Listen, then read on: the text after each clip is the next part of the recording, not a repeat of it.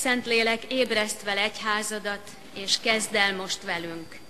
Tedd élővé gyülekezetünket, és kezd el rajtunk. Adj az egész világban békét és Isten ismeretet, és kezd bennünk. Jusson el szereteted és igazságod minden emberhez, és kezd el most rajtunk. Kegyelem, irgalmasság és békesség adassék mindannyiunknak az Atya Istentől és az Úr Jézus Krisztustól, ami megtartónktól. Amen. Foglaljanak helyet a testvérek. Szeretettel köszöntöm a gyülekezet minden tagját, közöttük a keresztelős családokat, a Sion nyugdíjas házak lakóit, dolgozóit, és most ezen az Isten tiszteleten a Budai utcai Sionház dolgozói és lakói szolgálnak. Szeretettel mutatom be őket, nagy tiszteletű Bárdos Zoltánt, aki az igehirdetés szolgálatát végzi, Bárdos Zoltánné nagy tiszteletű asszonyt, aki bizonyságtétellel készült, Ingesné Gyulai Karolinát imádsággal, Halasi Gábort igeolvasással, gyülekezeti zenekar tagjait Sipos Gergő vezetésével szóló éneket énekel dr. Svébisné Juhász Márta, intézetvezető.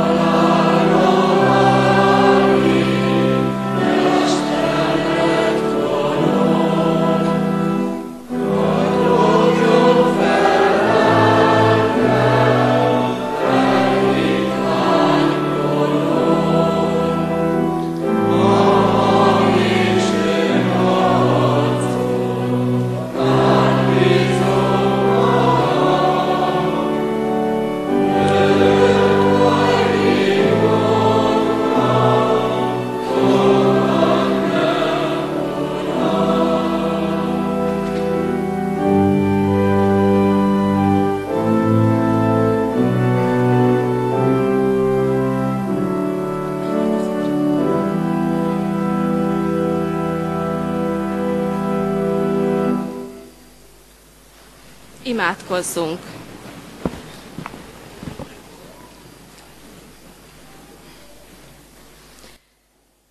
Áldunk és magasztalunk téged, mennyei atyánk. Dicsérünk téged azokért az alkalmakért, amelyet számunkra készítesz. Hálát adunk ezért a mai napért is, melyen egybegyűjtöttél minket, úgy is, mint a Sion házak közössége. Köszönjük neked, Urunk, hogy bár bűnösök vagyunk és méltatlanok a te irgalmadra, te mégis bekötözött, sebzett lelkünket. Köszönjük, hogy fiadért, a Jézus Krisztusért reménységet adsz nekünk. Urunk, te látod, hogy ma milyen gondokkal, gondolatokkal, érzésekkel jöttünk el a te házadba. Kérünk téged, csendesítsd el a mi lelkünket, küld szent lelked, hogy elménk megvilágosításával be tudjuk fogadni a Te igédet. Kérünk, áld meg az ige hirdető szolgálatát is, a Te egyszülött fiadért, a Jézus Krisztusért. Ámen. Halljátok az igét, mert az Úr így szól, ahogy régen te is szólt. Szava írva található Pál apostol korintusiakhoz írt második levele negyedik fejezetének ötödik versétől a tizennyolcadik verséig a következőképpen, a gyülekezet az ige szakasz leülve hallgassa. Mert nem önmagunknak hirdetjük, hanem Krisztus Jézust, az Urat, önmagunkat pedig, mint szolgálitokat Jézusért. Isten ugyanis, aki ezt mondta, sötétségből világosság ragyogjon fel, ő gyújtott világosságot szívünkben, hogy felragyogjon előttünk Isten dicsőségének ismerete Krisztus arcán. Ez a kincsünk pedig cserépedényekben van, hogy ezt a rendkívüli erőt az Istennek tulajdonítsuk, és nem magunknak. Mindenütt szorongatnak minket, de nem szorítanak be, kétségeskedünk, de nem esünk kétségbe, üldözöttek vagyunk, de nem elhagyottak, letipornak, de nem pusztulunk el. Jézus halálát mindenkor testünkben hordozzuk, hogy Jézus élete is láthatóvá legyen testünkben. Mert életünk folyamán szüntelen a halál révén állunk Jézusért, hogy a Jézus élete is láthatóvá legyen halandó testünkben. Azért a halál bennünk végzi munkáját, az élet pedig bennetek. Mivel pedig a hitnek ugyanaz a lelke van bennünk, ahogyan megvan írva, hittem azért szóltam, mi is hiszünk, és ezért szólunk. Mert tudjuk, hogy aki feltámasztotta az Úr Jézust, az Jézussal együtt minket is fel fog támasztani, és maga elé állít veletek együtt. Mert minden értetek van, hogy a kegyelem sokasodjék, és egyre többen adjanak hálát az Isten dicsőségére. Ezért tehát nem csüggedünk, sőt, ha a külső emberünk megromlik is, a belső emberünk mégis megújul napról napra, mert a mi pillanatnyi kis szenvedésünk minden mértéket meghaladóan nagy, örök dicsőséget szerez nékünk, mivel nem a láthatókra nézünk, hanem a láthatatlanokra. Mert a láthatók ideig valók, a láthatatlanok pedig örökké valók. Isten áldása legyen az ige hallgatásán, befogadásán, megtartásán. Amen. Ünneplő gyülekezet, kedves testvéreim! Az elhangzott igéből most néhány verset újra olvasok, amelynek alapján szeretném az ő üzenetét hirdetni közöttetek. A negyedik vers, hetedik, tizedik és két utolsó versét olvasom még egyszer. Ami kincsünk pedig cserép edényekben van, hogy ezt a rendkívüli erőt az Istennek tulajdonítsuk, és nem magunknak. Jézus halálát mindenkor testünkben hordozzuk, hogy Jézus élete nyilvánvalóvá legyen a mi testünkben. Ezért nem csüggedünk, sőt, ha a külső emberünk megromlik is, a belső emberünk mégis megújul napról napra.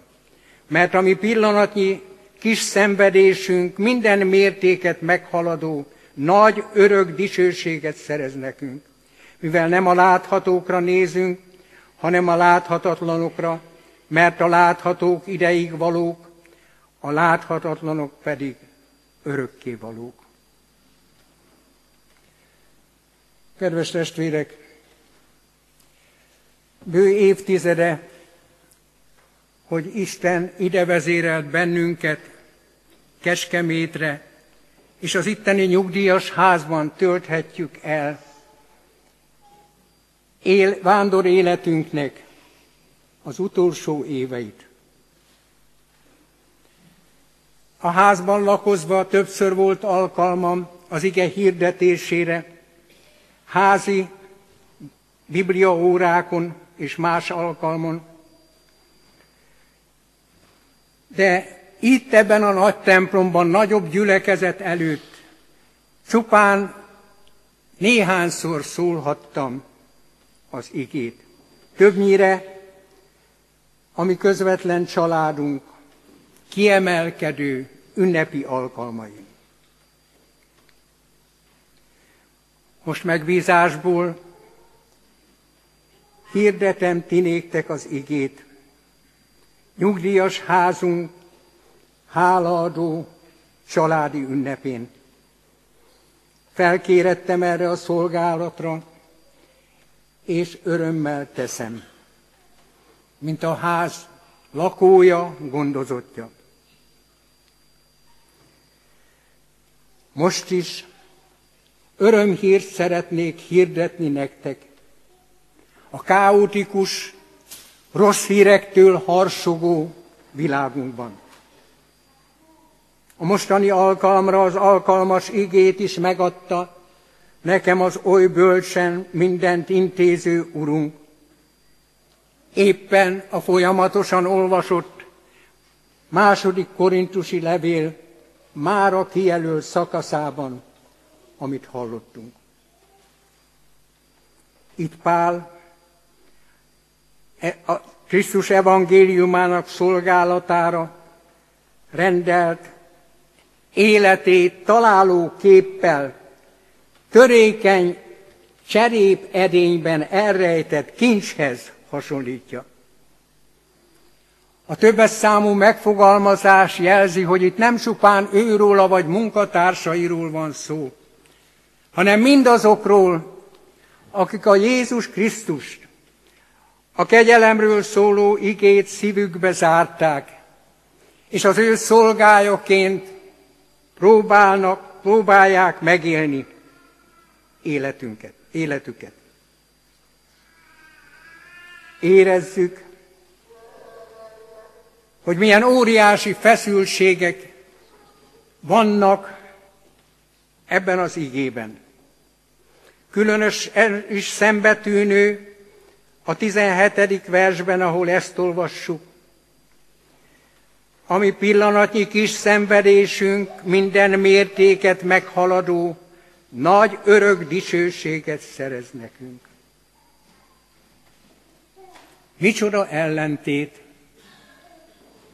Szívünk, értelmünk tiltakozik ellene, mert nem értjük, hogy kerülhet egymás mellé szenvedés és dicsőség.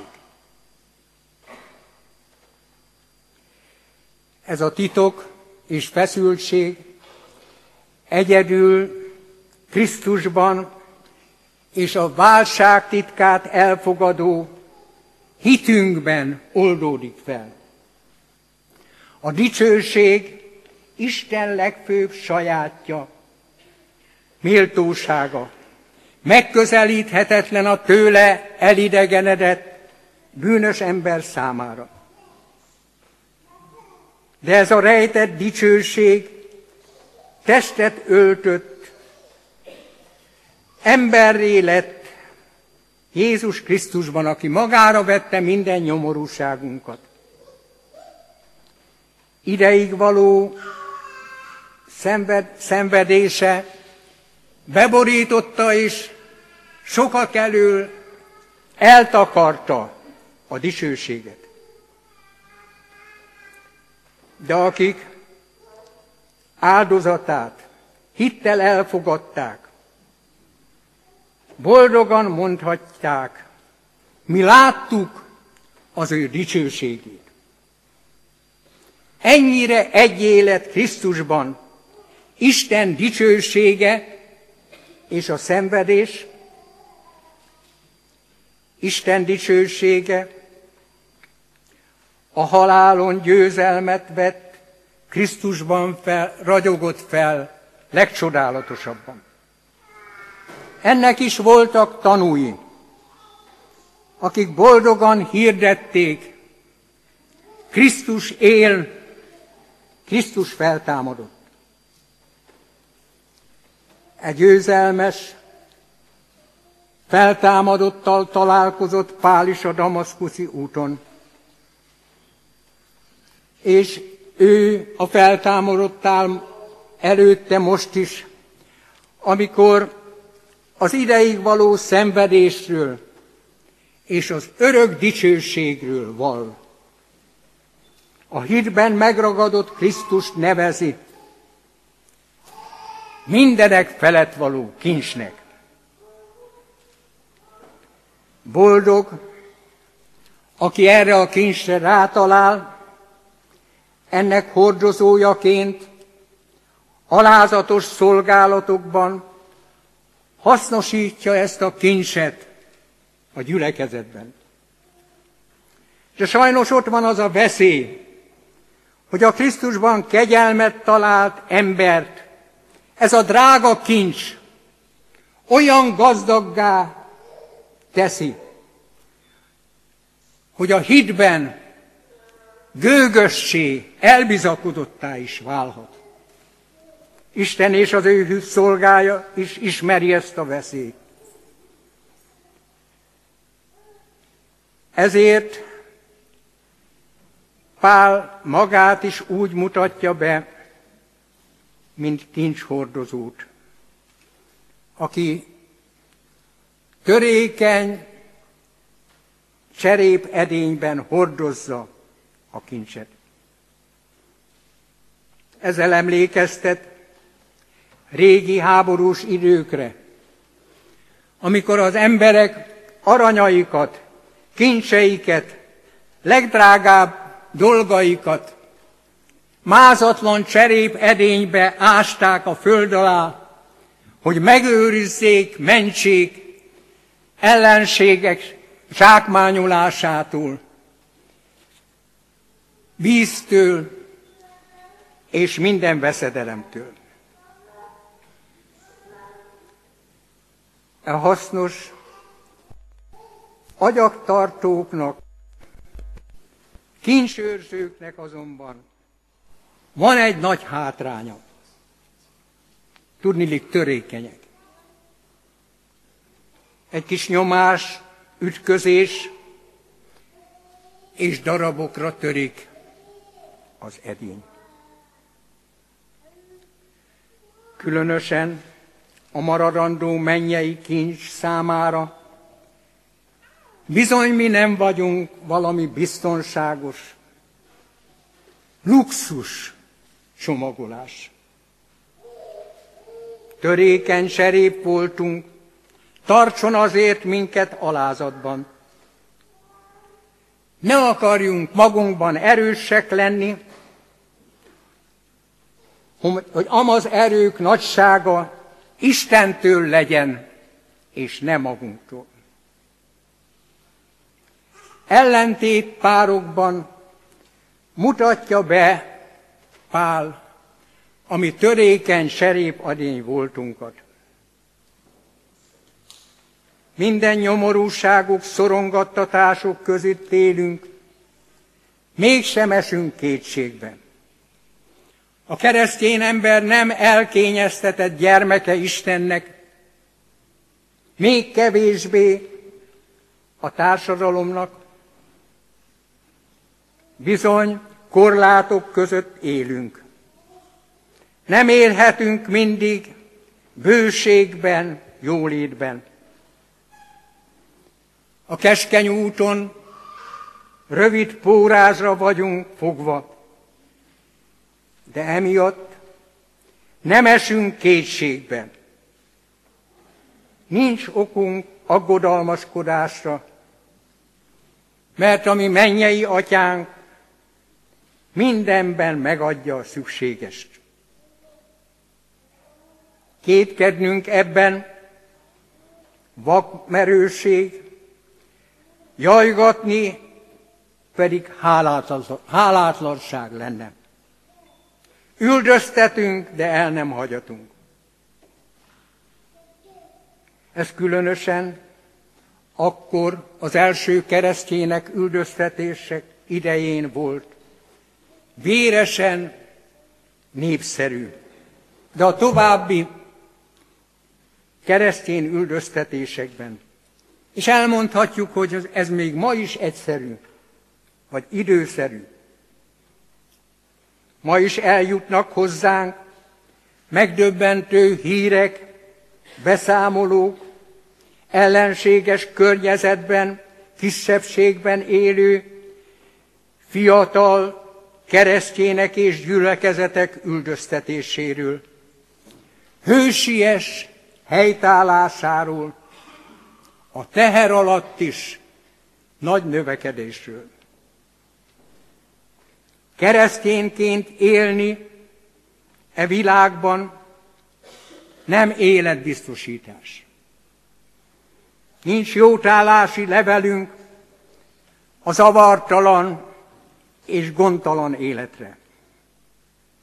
Jó dolog hitben boldog kereszténynek lenni, de ez egészen más, mint a világ szerinti.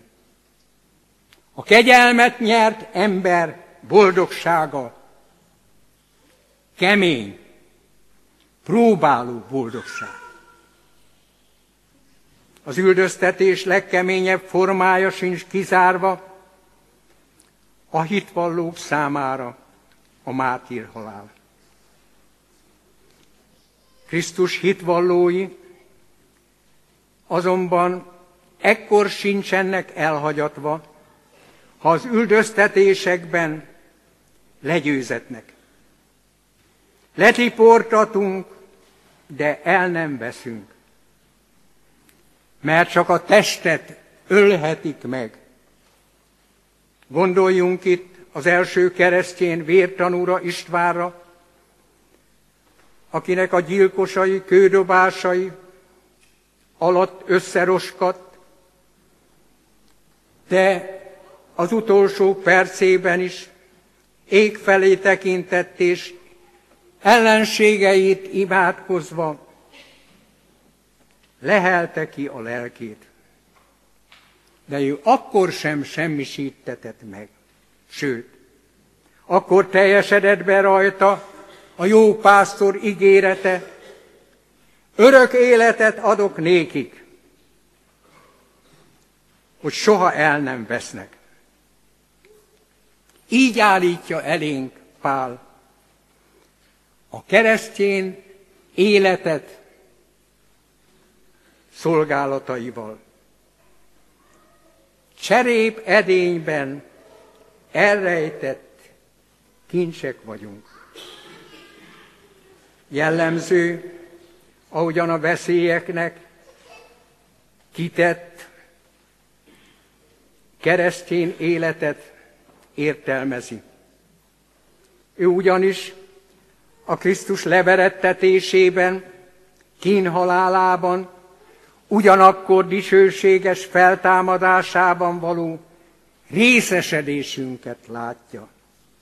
Mindenkor testünkben hordozzuk a Jézus halálát, hogy az ő élete is láthatóvá legyen a mi testünkben. Meglepő, milyen higgadsággal tud az apostol erről beszélni. Teljesen távol áll tőle az önsajnálat, vagy a mártír büszkeség. Nincs itt semmi a válveregetésből, vagy a hitvalló pátoszból. Hogyan is lehetne? hiszen itt a feltámadott életének jeleiről van szó, és nem valami emberi teljesítményről. Itt tulajdonképpen minden kegyelem. Ennek a kegyelemnek szolgája, a megtartó evangélium hirdetője, Pálapostól, és erre szánja oda egész életét. És a Krisztusban új életté lett keresztényeket, próbánkban és szenvedéseinkben is, erre a dicsőséges szolgálatra hív. A keresztény szolgálathoz a dicséretmondás, a hálaadás is hozzá tartozik. Pál leveleiben, és itt is találkozunk a dicsőítéssel, hálaadással. Hálaadással, hálaadást és dicséretet kell mondani a kapott kegyelemért. Különösképpen azokért, akik hitükért háborúságot szenvednek, üldöztetnek. Krisztus hű szolgája abban a bizonyosságban végzi apostoli szolgálatát, hogyha a mi külső emberünk megromol is, a belső emberünk napról napra újul. A külső ember az egész bűn alá rekesztett, bűnei miatt csak halált érdemlő ember. A belső ember azonban újulhat napról napra, mert az érte meghalt Krisztus velünk létében bizonyosak lehetünk a halál véget, az életünk végéig. A Krisztusban folyamatosan újuló keresztjén élő reménységgel vallja, aki feltámasztotta az Úr Jézus Krisztust, általa minket is feltámaszt, és velünk együtt előállít. Erről a végső Isten elé állításról olvashatunk a jelenések könyvében, ahol ott állnak a trón körül, a Jézus Krisztusban megváltottak a hűségesek. És amikor kérdik, hogy kik ezek, akkor egy fehér ruhába öltözött vén így mutatja be őket. Ezek azok, akik jöttek a nagyomorúságból, és megfehérítették ruhájukat a bárány vérében. Ezért vannak az Isten királyi széke előtt, és imádják őt éjjel és nappal az ő templomában, és a királyi széken ülő velük lakik, nem éheznek és nem szomjaznak többé, sem nap, sem más hőség, nem árt, a bárán legelteti őket, és elvezeti őket az élet vizének forrásához, és az Isten eltöröl szemeikről minden könnyet. Nos, itt van a szenvedés és a végső, romolhatatlan örök dicsőség összetalálkozása.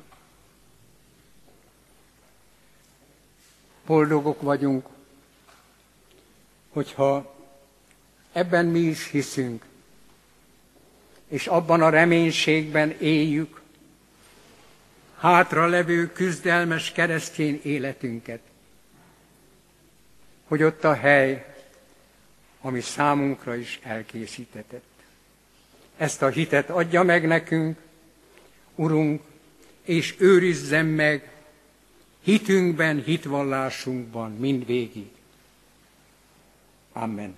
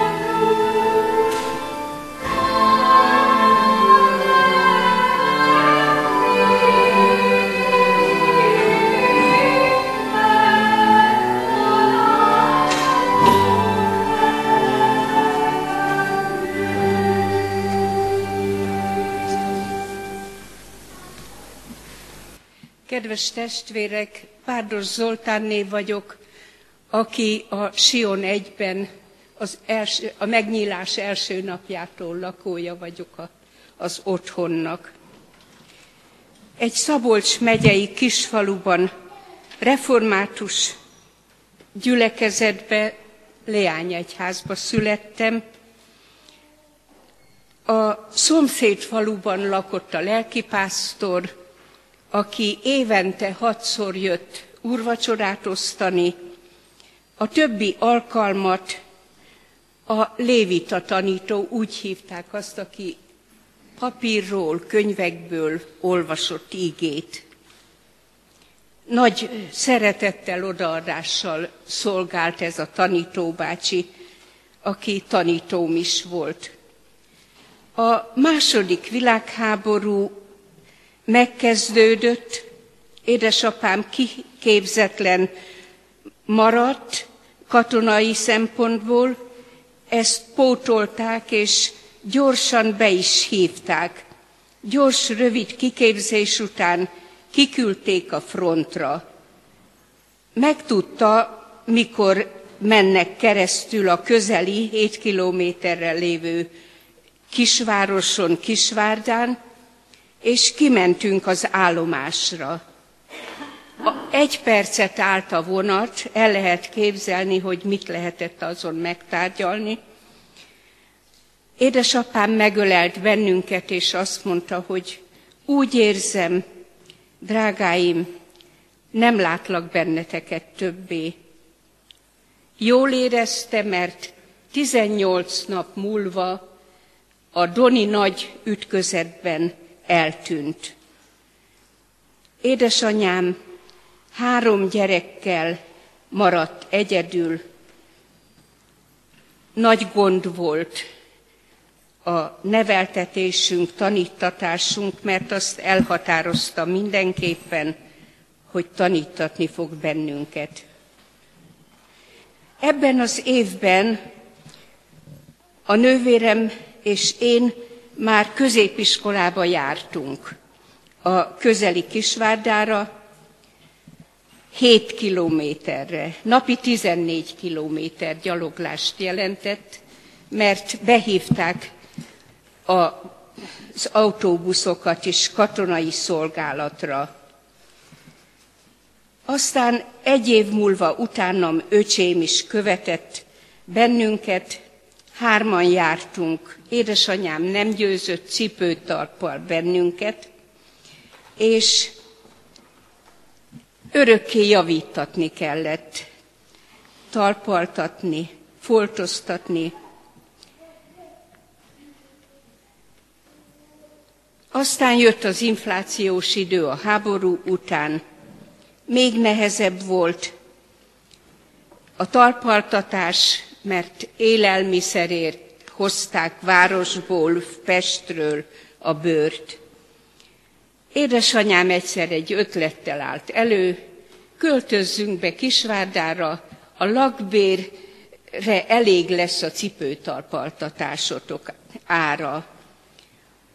És hát meg is egyeztünk, mi gyerekek megörültünk is, mert öt óra helyett elég volt fél hétkor felkelni a, az iskolába menetelkor.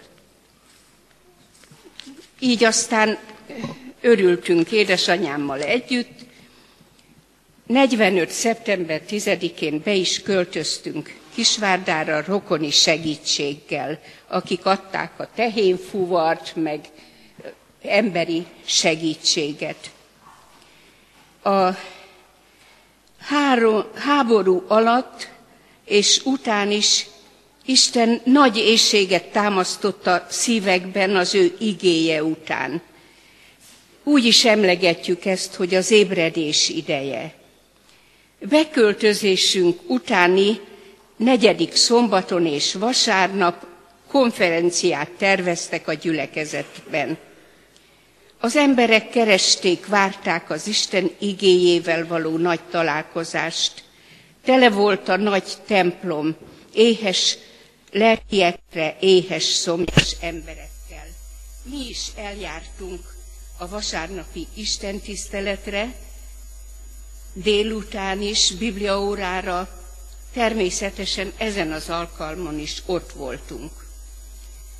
Hetedikén vasárnap délután egy táblabíró szolgált János evangéliumának 21. fejezetéből a 15-től 19. versig szolgáló verseket, amelyben Jézus háromszor kérdezi meg Pétert, Simon Jónának fia, szeretsz engem? Már az első kérdés feltevéskor elfogott a zokogás, mert éreztem, hogy Jézus szeret, azért kérdezi tőlem, hogy szeretem-e. És hogy még háromszor is megkérdezi, nem voltam annyira ismerős a Bibliában még, hogy tudtam volna előre, hogy háromszor fogja megkérdezni. Engem nagyon elfogott a sírás, az okogás, és magamban mondtam Jézusnak, hogy Uram, szeretlek, hisz te életedet adtad értem. Annyira sírtam, hogy nem tudtam megszólalni, de ezután rendszeresen kerestem az alkalmakat, eljártam a bibliaórákra, ifjúsági alkalmakra. Könnyebben megszólaltunk az ifjúsági órán, mint a felnőtt alkalmakon. Az ifjúsági bibliaórákon vártak egy ideig, hogy megszólaljunk, majd kérdéseket tettek fel, melyekről elbeszélgettünk. Így fejlődtünk hitben, ismeretben, egy idő után beosztottak gyermekek közé, majd felnőttek közötti bizonyságtételre is, az értünk életével áldozó Krisztusról. Az ifjúság időnként elment együtt kirándulásra, vittük Bibliánkat, énekeskönyvünket, és együtt kerestük Isten üzenetét, együtt egymásért is imádkoztunk. Közösségünk tagjai várták, hogy megszólaljunk, majd kérdéseket tettek fel, amelyekről elbeszélgettünk. Így fejlődtünk hitben, ismeretben. Egy idő után beosztottak gyermekek, majd felnőttek köz, közé is bizonyságot tenni a bennünk megvá, bennünket megváltó, értünk életével áldozó Krisztusról. Közösségünk tagjai a templomban is keresték egymást, törődtek egymással, együtt és egymásért is imádkoztunk. Anyagi és lelki gondjainkat is egymással megosztották. Nagy öröm volt, ha egy-egy fiatalt kirívó bűnútjáról Jézushoz segíthettünk, mert ilyen is volt. A nehéz anyagi körülmények között élőket anyagilag is segítették, hogy egy-egy konferenciára eljussanak. Így jutottam el két testvéremmel együtt 1948-ban Altsútra, a 3000 fős ifjúsági konferenciára. Az Altsúti konferenciát követően egy-két hét múlva édesanyám jött haza, sírva, örülve, egy csütörtök esti istentiszteletről, ahol egy vendégige hirdető szolgálata által szólította meg őt Isten szent lelke. Hajlékunk lelki otthona lett sok diáktársunknak. Egész életemben hálás vagyok Istennek, hogy megkeresett, megtalált, megtartott, már 67. esztendeje járok az ő útján. Áldott legyen irgalmáért, hűségéért, a belső békességért. Csak vele van igaz örömöm, békességem. Nem rettent a halál sem, mert az atya megbocsátott fia érdeméért, s levette rólam bűneim terhét. A teológián is jártam három évet, alapvizsga után volt, már akkor férjnél voltam, és férjem, ha beteg volt, vagy sok volt a szolgálata, besegíthettem. A gyerekekhez mindig vonzódtam, a gyermekisten tiszteletek mindig az én feladatom közé tartozott. A gyülekezet betegeit, öregeit, kismamáit látogattam, úrvacsoraosztásban is segítettem.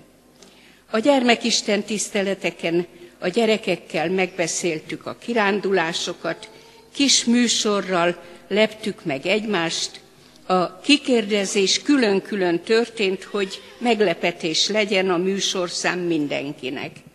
Karácsonykor, anyák napján a templomban adtunk kedves műsort a gyülekezetnek.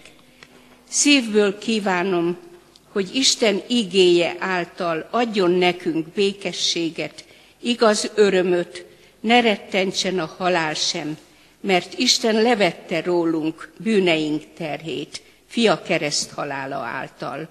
Ő benne legyen reménységünk, igaz örömünk, ma is, nekünk is, itt ülő gyülekezeti tagoknak. Isten legyen velünk. Emeljük fel szívünket hálaadásra, és imádkozzunk a mi teremtő és megváltó Urunkhoz. Hatalmas Isten, áldunk és magasztalunk téged, hogy lehajoltál hozzánk Jézus Krisztusban, válság haláláért gyermekeiddé fogadtál, és mi atyánknak, teremtőnknek, megváltunknak és megszentelőnknek valhatunk tégedet. Légy áldott, hogy kegyelmedet naponként megújítod rajtunk. Szereteted jó ízét érezhetjük mindennapi kenyerünkben, munkáinkban, testvéri, családi kapcsolatainkban, különösképpen is a veled való találkozásainkban. Könyör, könyör, könyör, köszönjük, hogy neked szentelhetünk ma ünnepet. Különösen köszönjük, hogy elkészítetted és hirdetted nekünk az evangéliumot, hitbeli erősödésünkre, törékeny életünk terheinek türelmes hordozására. Cseleked szent lelkeddel, hogy a hallott ige személyesen megszólító üzenetté, életet és közösséget formáló erővé váljék a hétköznapunkban. Áldunk téged, hogy a Szentlélek által élővé és hatóvá teszed, és célba juttatod a te igédet. Áldunk, hogy a hirdetett ige és az olvasott ige gyümölcsként jelen vannak egyházunkban, keresztény életünkben, a hála és a szeretet, elesetteket, erőtleneket felkaroló intézményekben élettel is hirdettetik az ige. Köszönjük az értünk létesült Sion nyugdíjas háza, házat. Áld meg ott a testi ápolásunkat, adj hittel, odaadással munkálkodó ápolókat, nővéreket.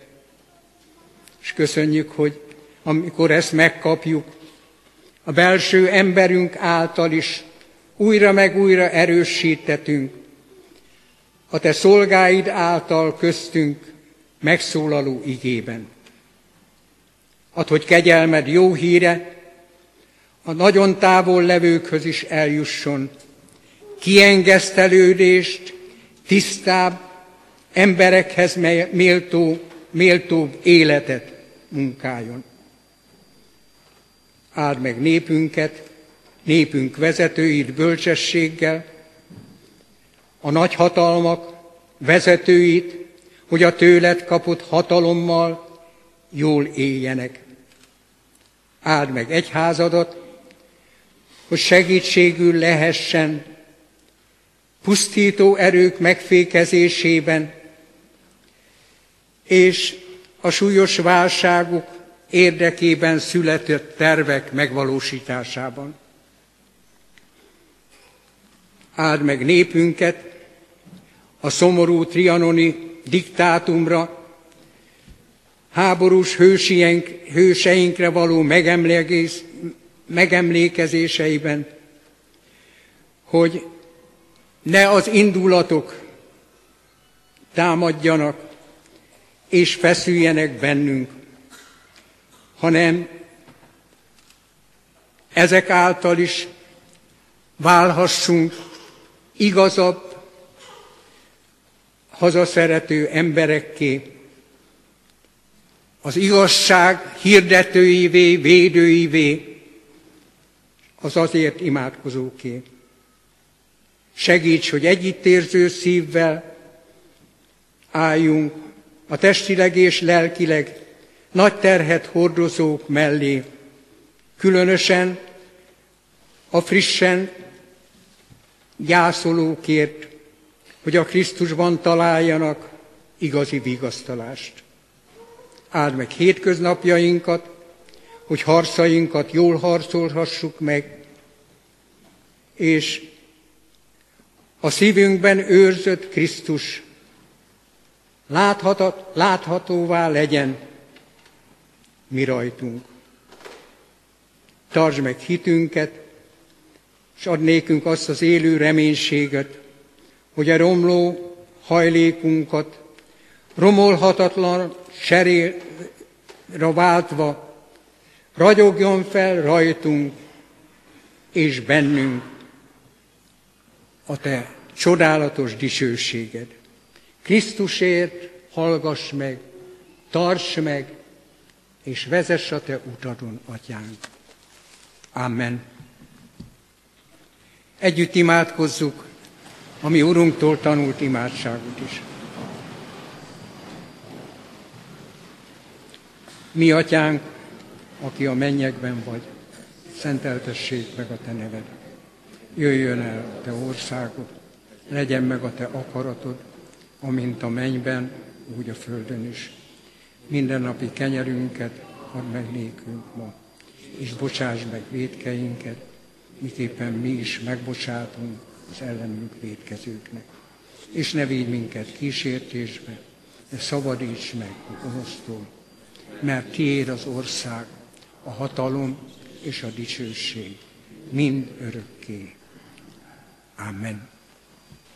A mi Úrunk Jézus Krisztusnak kegyelme, Atyánk szeretete és a Szentlélek megerősítő, minden jóra vezérő kegyelme legyen és maradjon minnyájunkkal.